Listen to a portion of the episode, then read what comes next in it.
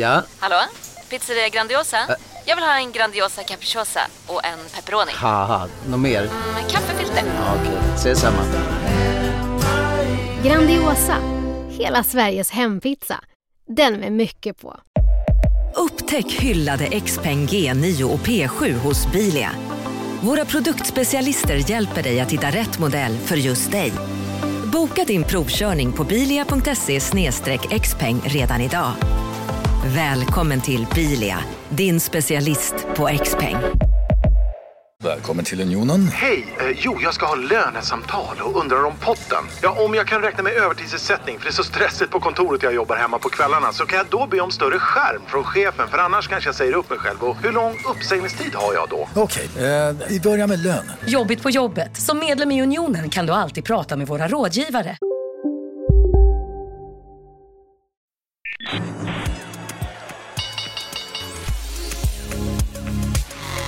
Det här är Affärsvärlden med Helene Rothstein. Hej och hjärtligt välkommen till podcast Affärsvärlden där vi varje torsdag fördjupar oss i affärsvärldens journalistik. Jag heter Helene Rothstein och är redaktör på Affärsvärlden och idag sitter jag här med Johan Eklund. Hej! Hej Helene och tack för att jag får vara med och att du vill komma på besök här. Vi befinner oss på västkusten i Affärsvärldens vad vi kan kalla en enmanna-redaktion då, Göteborgsredaktionen som består av mig, Johan Eklund som är börsreporter då. Ja, det är jättekul att vara här och vi har ju varit runt här, jag och en fotograf som heter Tobias Ols som vi jobbar med ganska mycket och vi gör lite olika jobb här under dagen kan man säga. Och bland annat så träffar vi ju dig, men en sak jag är ganska nyfiken på Johan, det är ju att jag letar lite efter linbanorna som du har snackat så mycket om att de ska komma till stan. När kommer linbanorna? Linbanorna är på pappret tänkta att komma till, vad är det nu, 400-årsjubileet är det, ja, precis, som är en sån här politisk morot att få saker klart. Och då har man lovat in linbanan i detta. Och för de utanför Göteborg, i kanske huvudstaden, så är inte detta ett skämt. Detta är på allvar en linbana, typ en skidlift, som ska gå över älven. Och då framförallt transportera turister och de som vill ha lite utsikt då, över Göteborgs fina Göta älv då, helt enkelt. Från fastlandet till Hisingen. Precis, från fastlandet till Hisingen. Mm. Men om jag hade gjort den här linbanan hemma, om jag hade suttit och räknat på det så hade jag tänkt, ja vad kan det där kosta? Det är liksom några stolpar och så någon lina och sådär. Och sen är vi färdiga med det här. Det där verkar inte bli så dyrt. Och riktigt så funkar det inte, eller? Nej, det i liksom rapporteringen och bevakningen av linbanan som andra har gjort så framstår det som att linbanan har sålts in då till och av politiker på ett underlag som inte har räknat in alla nödvändiga kostnader typ och göra plats för där stationerna ska stå och liknande. Så att i praktiken blir den ju flera gånger dyrare än de här glädjekalkylerna som var i media i början då när den lanserades liksom politiskt. Och det har cirkulerat en mängd olika siffror, men man är väl uppåt 4 miljarder någonting. Vi vet inte. Det här är liksom mellan det är ett rejält brett spann i siffrorna. Jag har hört allt från 2 till uppemot 3-4 så att vi kan nog säga att det är miljardbelopp i alla fall. Men jag tycker det var kul med lite linbanor i Sverige, alltså liksom i stadsmiljö. Men frågan är vad det kompletterar med när man har liksom spårvagnar som går ungefär i snitthastighet på 7 kilometer i timmen. Alltså det är en sån enorm skillnad mot Stockholm. Ja, det ska man säga, anledningen till att vi håller på med det här då, förutom att det då kanske i vissa ögon är vackert och åka högt över en älv, det är ju att den här älvtrafiken ska kunna fortgå. Att om man hade kanske inte prioriterat den så hade man bara byggt en bro i mitten så att folk kan ta sig till de här nya arbetsplatserna på Hisingssidan. För det är ju också en massa nya arbetsplatser i och med att hela fordonsindustrin håller på att digitaliseras eller har digitaliserats på flera sätt, så har ju det också ökat inflyttningen av nytt folk och hela Hisingen har väl rest sig och blivit liksom mycket poppigare kan man väl säga. Det stämmer att det som tidigare var en lite sorglig liksom nedlagda varv har ju idag blivit där fordonsföretagen och deras avknoppningar gör spännande dataprojekt och lite mer tjänsteinnehåll och så. Så det börjar ju locka mer internationella projekt och även internationell expertis kommer hit och tar 2-3-årskontrakt och det driver ju liksom upp, det snurrar mer pengar och Göteborg blir liksom mindre bara tung produktion och exportfrakt och turism och faktiskt börja få en mer tjänsteekonomi så att, som är privat. Så det tycker jag är jätteroligt. Ja, och på tal om det här då med liksom tjänsteekonomi och det här lite mer techiga då, så är ju Volvo vår stora stolthet åt i fordonskoncern. De håller ju på med ganska mycket häftiga parallella spår och framtidsprojekt. Och du har ju varit och kollat på en av de mest liksom, hemligaste och hypade kanske idag, Helene. Ja, men det var kul. Grejen är att jag kunde inte låta bli. Vi har gjort lite andra jobbar och vi har varit ute och intervjuat till exempel Kappahls nya vd och sådär. Elisabeth Peregi, och sen på väg in när vi skulle spela in podden så hörde jag med en som heter Mikael Karlsson som jobbar med självkörande liksom teknik på Volvo Trucks då.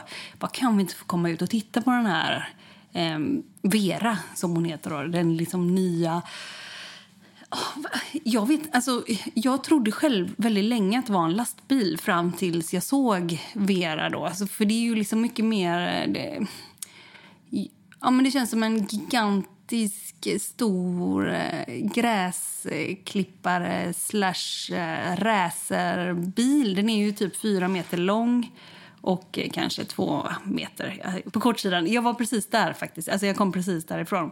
Och det är ju tänkt då att Volvo Trucks ska ju sälja det här, eller har sålt också Vera till några hemliga kunder. Man vet inte vilka det är. Jag frågade till exempel Mikael Karlsson, hur många har ni sålt? Och så pratade han bort mig lite grann och sådär. Så stängde jag av mikrofonen, för vi kommer lyssna på honom här snart.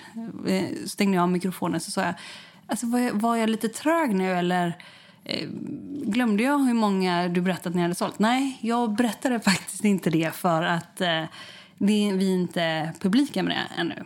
Jag frågade honom också om man skulle kunna tänka sig en särnotering utav den delen då i framtiden. Och vad han svarar på det får vi höra här i en intervju med Mikael Karlsson, som är också nominerad i ett pris som årets intraprenör. Det var också därför som jag åkte dit och träffade honom. Men intervjun med honom kommer här. Marknaden sponsras av SPP, pensionsbolaget. Förra gången pratade vi lite om ITP. Och som en kort repetition så var det ju 70-tal. Arbetsmarknadens parter bestämde att alla tjänstemän ska ha en tjänstepension. Man kom överens om vilka villkor som ska gälla i den här pensionen och så kallade man den för ITP. Så jobbar man idag som tjänsteman i ett företag med kollektivavtal, då har man förmodligen den här pensionen, ITP-pensionen. Och det är ju så att man kan påverka den här pensionen, hur den är placerad. Vart 5:e år så gör nämligen Collectum, som de heter, en enorm upphandling där olika pensionsbolag kan ansöka om att få förvalta de här pensionerna. Och SPP är ett av bolagen som valdes ut i den senaste upphandlingen. Och sen kan du som pensionssparare välja vilket av de här olika pensionsbolagen som då ska få ta hand om dina pengar. Och tanken med den här upphandlingen, det är ju att liksom kvalitetssäkra de här olika alternativen, men också att förhandla fram stora rabatter så att pensionsspararna ska få kunna spara pengar genom att avgifterna som är så viktiga blir lägre. Och vill man välja någonting i ITP-systemet, då finns det en relativt ny sajt som heter avtalat.se. Där kan man gå in och se hur sin ITP-pension är placerad. Jag gjorde det häromdagen faktiskt. Idén är att hälften av pengarna alltid ligger i något som kallas för traditionell försäkring. Det här gjorde vi ett avsnitt om i podden Kapitalet nyligen, som vi kallade världens bästa sparform. Kan man lyssna på om man är intresserad. Den andra halvan, den kan man också lägga i en traditionell försäkring. Eller så kan man placera det i något som kallas för fondförsäkring. SPP som sagt var ju ett av de fåtal bolagen som valdes ut i den senaste upphandlingen, och de finns med som alternativ både med en traditionell försäkring och med fonder. Så det var en liten bakgrund till ITP-systemet. Vill man läsa mer om det här eller typ kolla hur ITP-pensionen är placerad, kanske göra förändringar, då går man in på avtalat.se. Men tack säger jag till SPP som vill göra oss människor mer medvetna om hur enormt viktig pensionen är för oss som en framtida lön, men också som en positiv kraft i samhället, och förstås för att ni möjliggör den här podden Marknaden.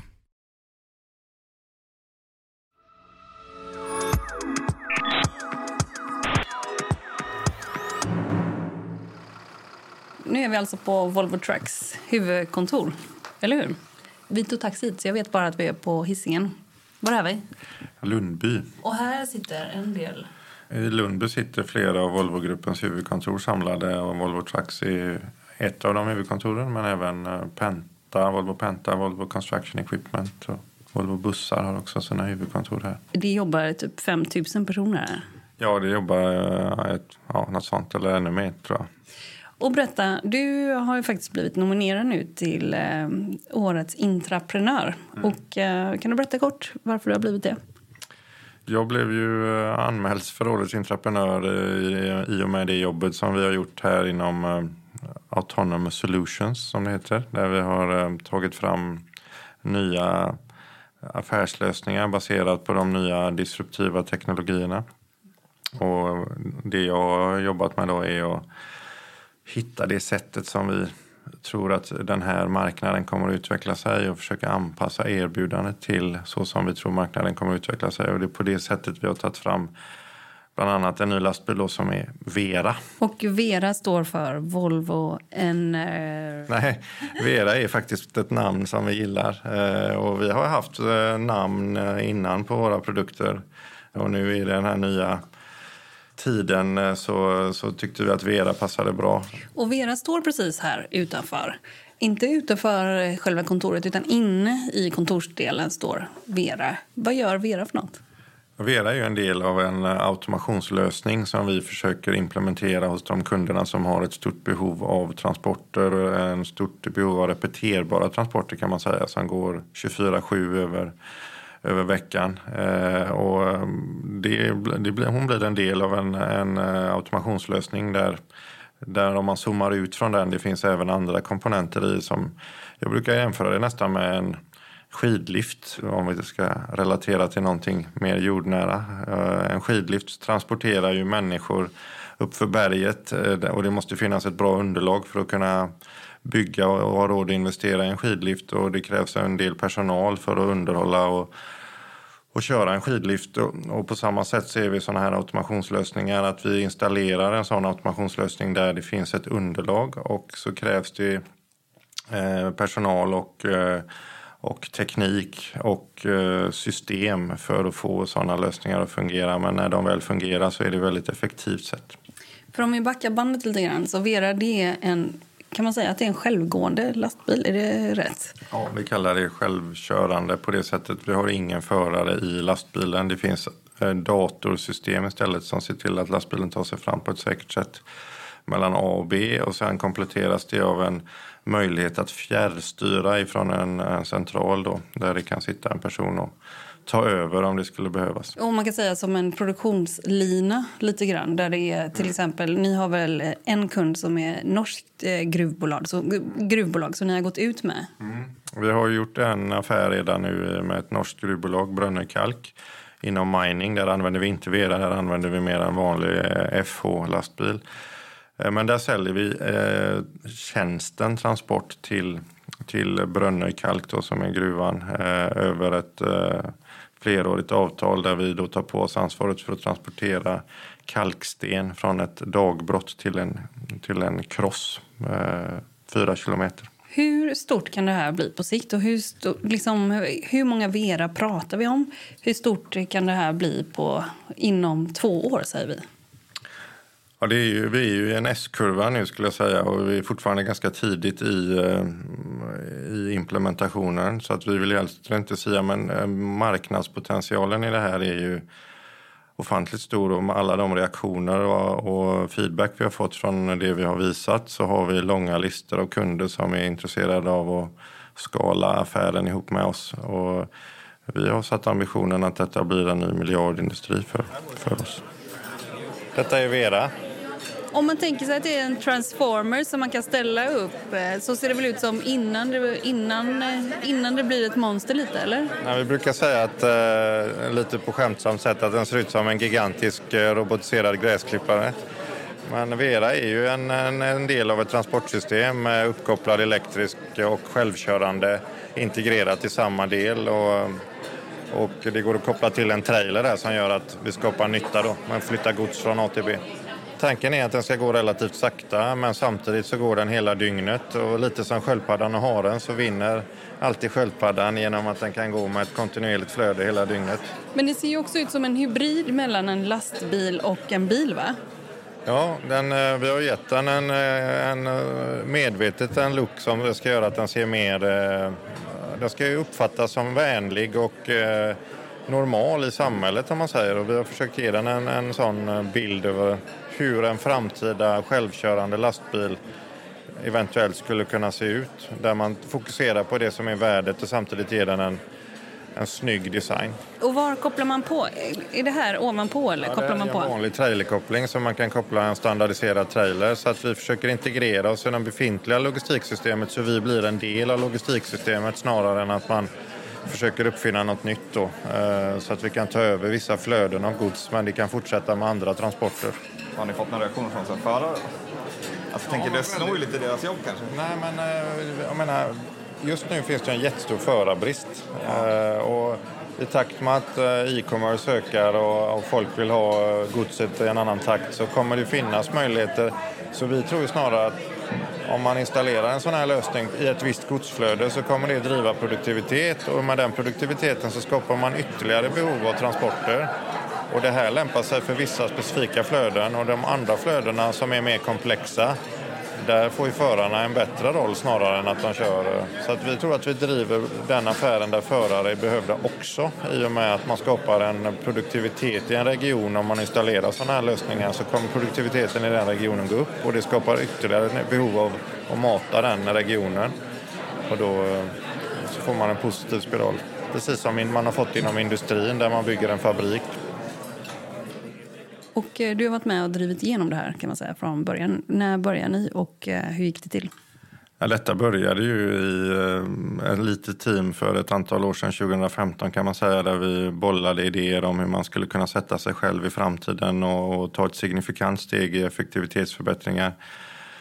På ett mer lean startup approach-sätt. Ett litet team från 2015 tittade vi in i hur man skulle kunna minimera alla kostnader och maximera värdet för kunden. Men samtidigt då kanske begränsa erbjudandet till vissa typer av applikationer. Om man tar och minimerar då tänker man att det ska inte vara en förare det kostar, bränsle ska bort, eller? Ja, vi gjorde egentligen en kostnadspaj som man säger idag. Så med vanligt erbjudande med lastbil så är ju föraren kanske 1/3 av den totala kostnaden för en långtradarapplikation i Europa och USA i alla fall. Bränsle kanske 1/3 och underhåll och försäkringar och sånt 1/3. Och våran idé var att vi satte de här tårtbitarna till 0. Och då fick vi ju ta till djärva grepp såsom att ta bort föraren. Och när man tar bort föraren så gjorde vi begränsningen att vi skulle köra lite saktare. Och när man körde lite saktare så passade elektriska drivlinor väldigt bra. Och då signifikant minimerar man ju energiförbrukningen och CO2-utsläpp.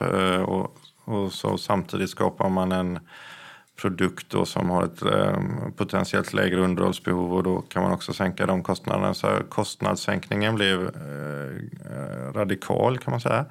Men också värdena i den typen av applikationer där detta är möjligt att göra är bra. Det påminner ju lite om flyget där man ger en exakt slottid när godset kommer fram. Det blir som en slags takt i en fabrik. Och det öppnar ju upp möjligheter för att ta bort dyra mellanlager och annat slöseri i processen. Om man tänker på kunderna, då är det till exempel gruvor, det är hamnar. Vad kan det mer vara för kunder? Uppdrag för Vera specifikt är ju mer industriella områden mellan en hamn och en fabrik eller mellan två distributionscenter.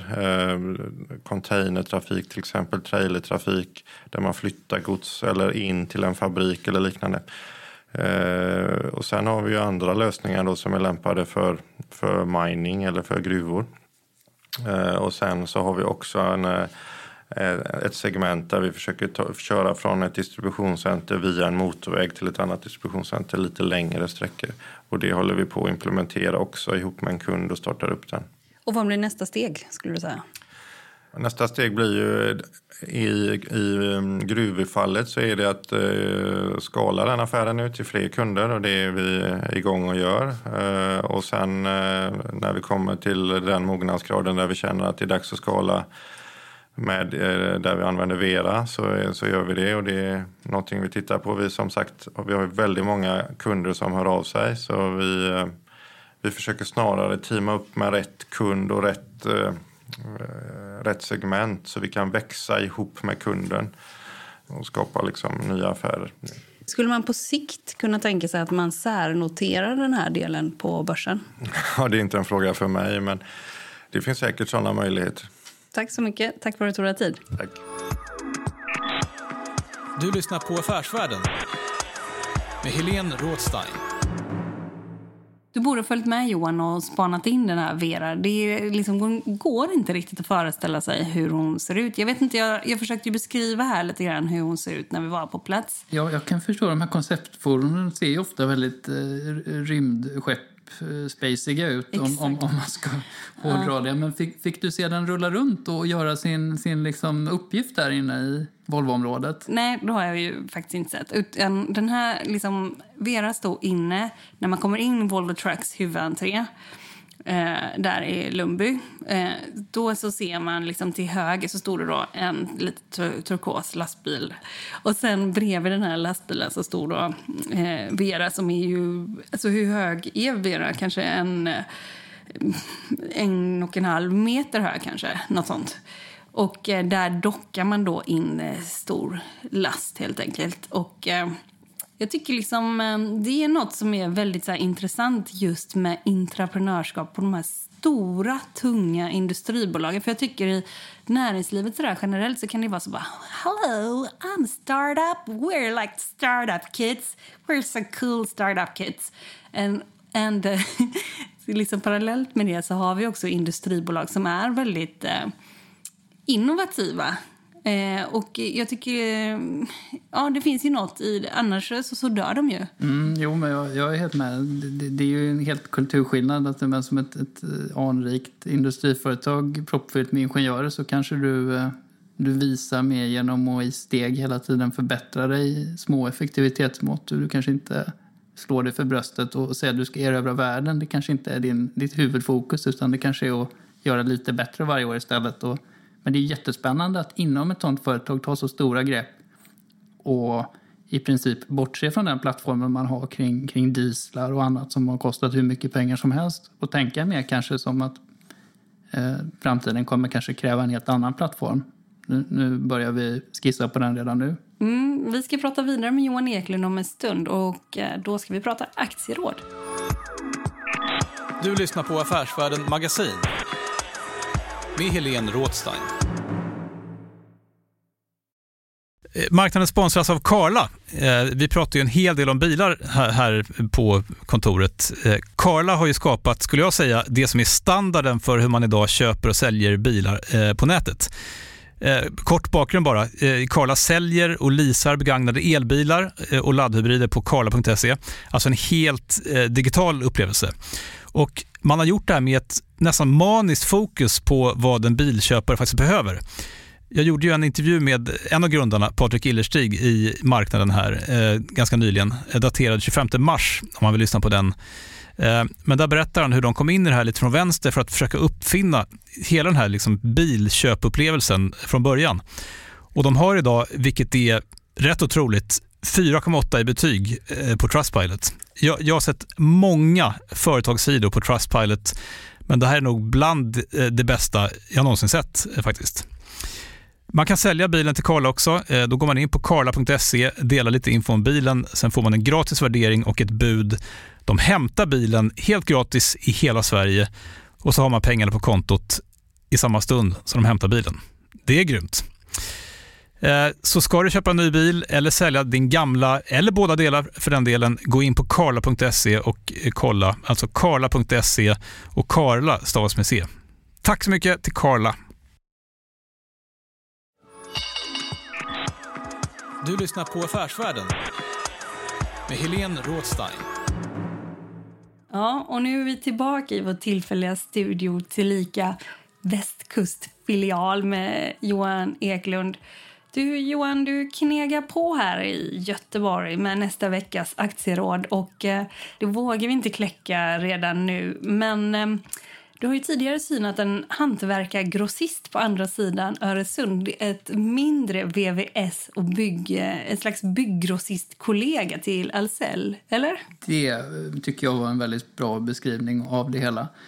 Jo, i Affärsvärldens börsdel, ibland tittar vi på de största svenska, mest kända large cap-bolagen. Vi pratar liksom H&M och liknande, och ibland tittar vi på ganska små bolag men inte de allra minsta.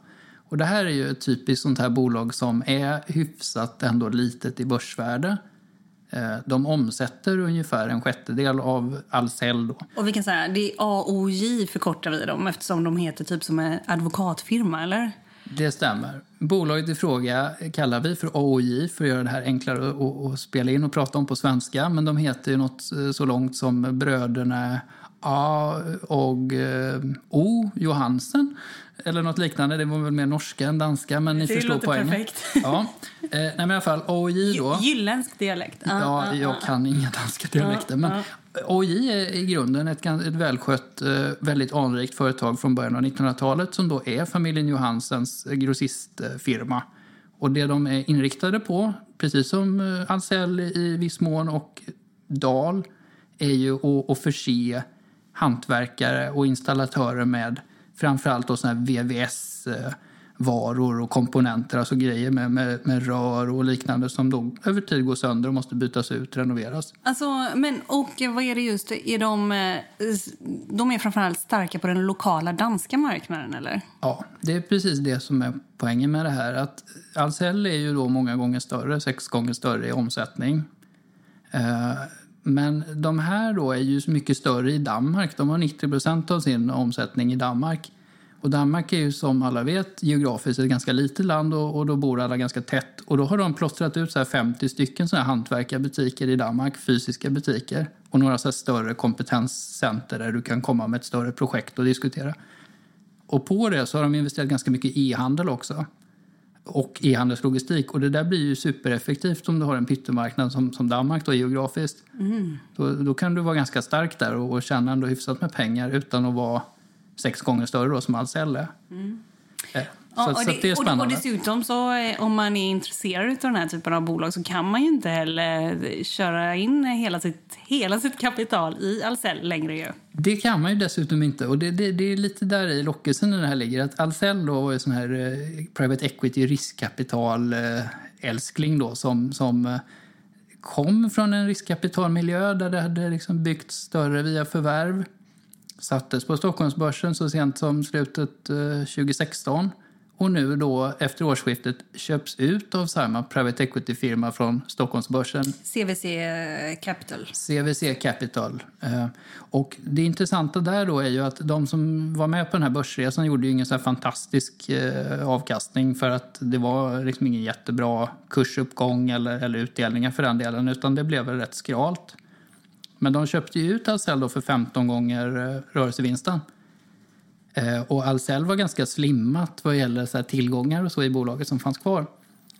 Om vi då tar den här familjen Johansens AOJ så är det allt annat från slimmat. Det är ett liksom fullproppat med fastigheter som de själva äger, vilket är ganska gammaldags och fint. Så det här finns ju reserver att ta av som inte finns i ett slimmat riskkapitalinnehav. Mm. Och på det då så är ju det här jättebilligt redan innan du börjar räkna på fastigheterna. Så att, när jag räknade igenom det där och bara antog att det kommer ske någon förändring någon gång i framtiden. För att de har tidigare nästan gått ihop. Det var en affär de skulle ha gått ihop med en annan större dansspelare som var 2007-2008. Men den stoppades av konkurrensskäl. Men då som nu så är huvudägaren som sitter på alla rösterna och är vd, han är 80 år. Och han har ju skött det här jätteskickligt och hållit inom familjen som generation 3. Men det är inget generationsskifte liksom meddelat generation 4. Han har flyttat ut till Florida, även om han då är fortfarande vd och sitter på de här röststarka aktierna. Så han bestämmer i princip, han och hans fru som är HR-chef, de bestämmer. Men på längre sikt så kommer väl även de att vilja se ett bra hem för det här AOJ. Antingen inom familjen eller i någon annan konstellation. Skulle man kunna tänka sig då att Ahlsell utanför börsen nu kan köpa upp de här? Det har spekulerats att Ahlsell ska köpa något som heter Sunny Stål, som just har gjort sig av med stålverksamhet, vilket gör det hela ännu mer obegripligt. Men Sunny Stål är någon konkurrent här i sammanhanget. Men jo, i den här analysen så hävdar jag att det här är ju minst lika intressant att titta på som Sunny Stål, om man kan få igenom det här genom ett konkurrensgodkännande. Mm. För att det här är ju ett bra, välskött, välinvesterat bolag som är jättebilligt. Och dessutom om man är där i, jag vet inte hur man säger Florida på danska. Florida. Vi säger, så säger vi utan Då kanske man inte... Alltså, även om man har gjort ett bra jobb och sådär, så kanske, precis som du säger, att på sikt så kanske man vill mest vara där och dyka eller vad man gör i Florida. Ja, det är svårt att sätta sig in i hur någon annan vill förvalta sin familjs liksom sitt eget livsverk och familjens arv och så vidare. Det är ju förstås upp till den.